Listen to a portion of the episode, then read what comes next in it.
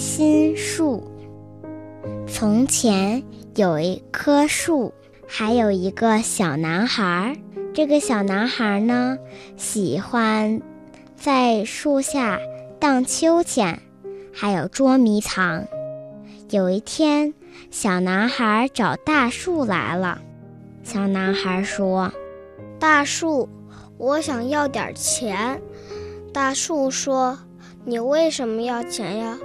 小男孩说：“我想买玩具。”大树说：“我没有钱，你可以把我树上的苹果给摘掉，去市场上卖了。”于是，小男孩爬上树，把苹果摘了下来，去市场上卖。他真的挣到钱了，他买了自己最喜欢的玩具。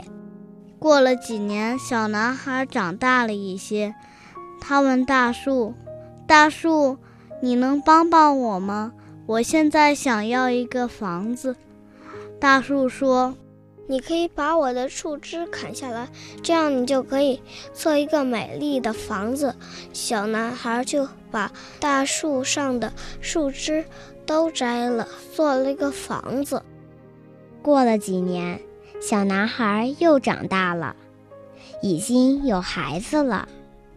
他又跑去找大树说：“大树，我要一艘船，这样的话就能带我的孩子。”遨游大海了，大树说：“你把我的树干给砍下来。”小男孩砍下来了树干，做了一艘船。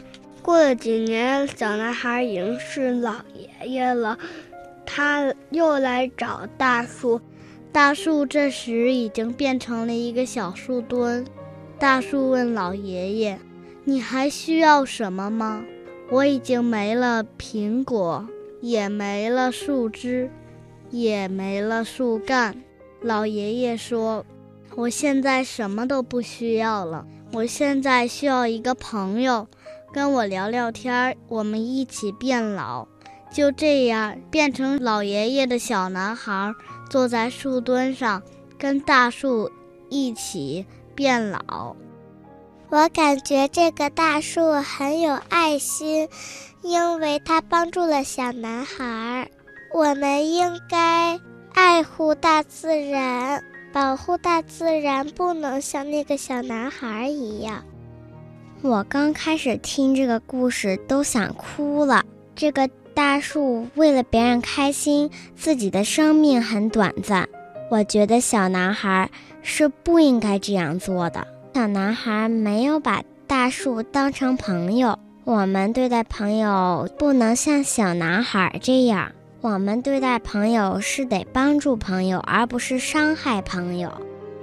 我听了这个故事，感觉大树好可怜，因为想让别人开心，自己的生命都没了。我觉得我们应该想想别的办法，不应该伤害那棵大树。我不会像小男孩那一样做坏事，然后我会用别的材料组成一些东西，不要破坏环境。